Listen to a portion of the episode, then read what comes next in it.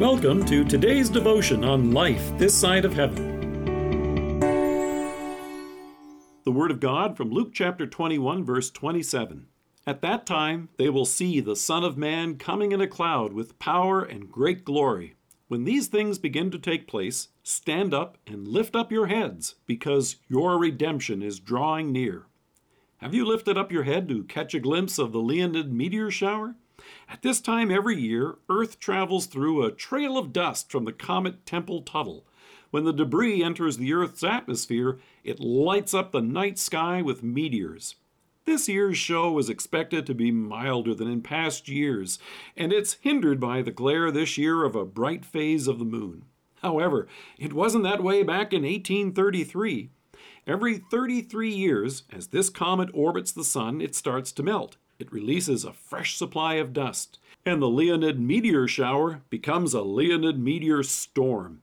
According to Peter Christoforou of Astronomy Trek, quote, it caused such widespread panic in the United States that many people feared that it was the end of the world. At the time, an incredible 200,000 meteors an hour were seen in the November night sky.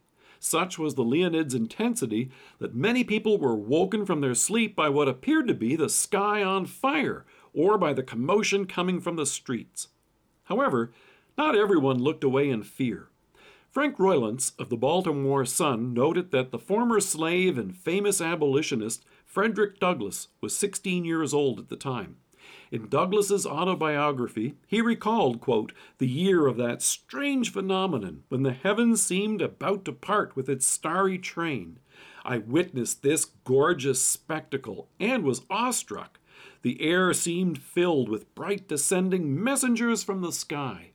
He went on to say that he wondered if this was, quote, the harbinger of the coming of the Son of Man, and in my then state of mind, I was prepared to hail him as my friend and deliverer.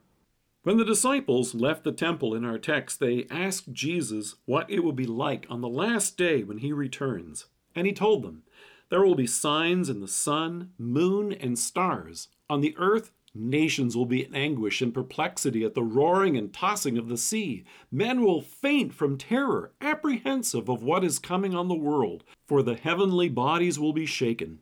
At that time they will see the Son of Man coming in a cloud with power and great glory. Throughout the generations, folks like Frederick Douglass have remembered this promise that Jesus shared with the disciples. The day of our Lord's coming will be impossible to miss. Jesus' answer to the disciples' question sounds like it would make you want to look away and panic. However, instead of looking down in fear, Jesus encouraged them to look up in faith. He said, At that time they will see the Son of Man coming in a cloud with power and great glory. When these things begin to take place, stand up and lift up your heads, because your redemption is drawing near. You and I can look up in faith, because Jesus has already come once before to bear our sins and to suffer and die for us on the cross. You have God's full forgiveness our Savior has rescued you and me for eternal life.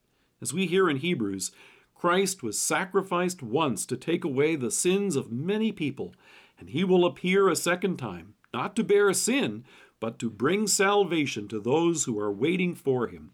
What a great day that will be to quote, Hail him as our friend and deliverer.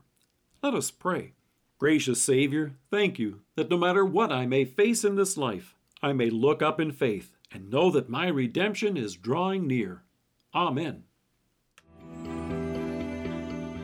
Thank you for joining us. If you're listening to us by podcast or on Alexa, we invite you to browse the resources that are available on our site at lifethissideofheaven.org. God bless you and have a great day.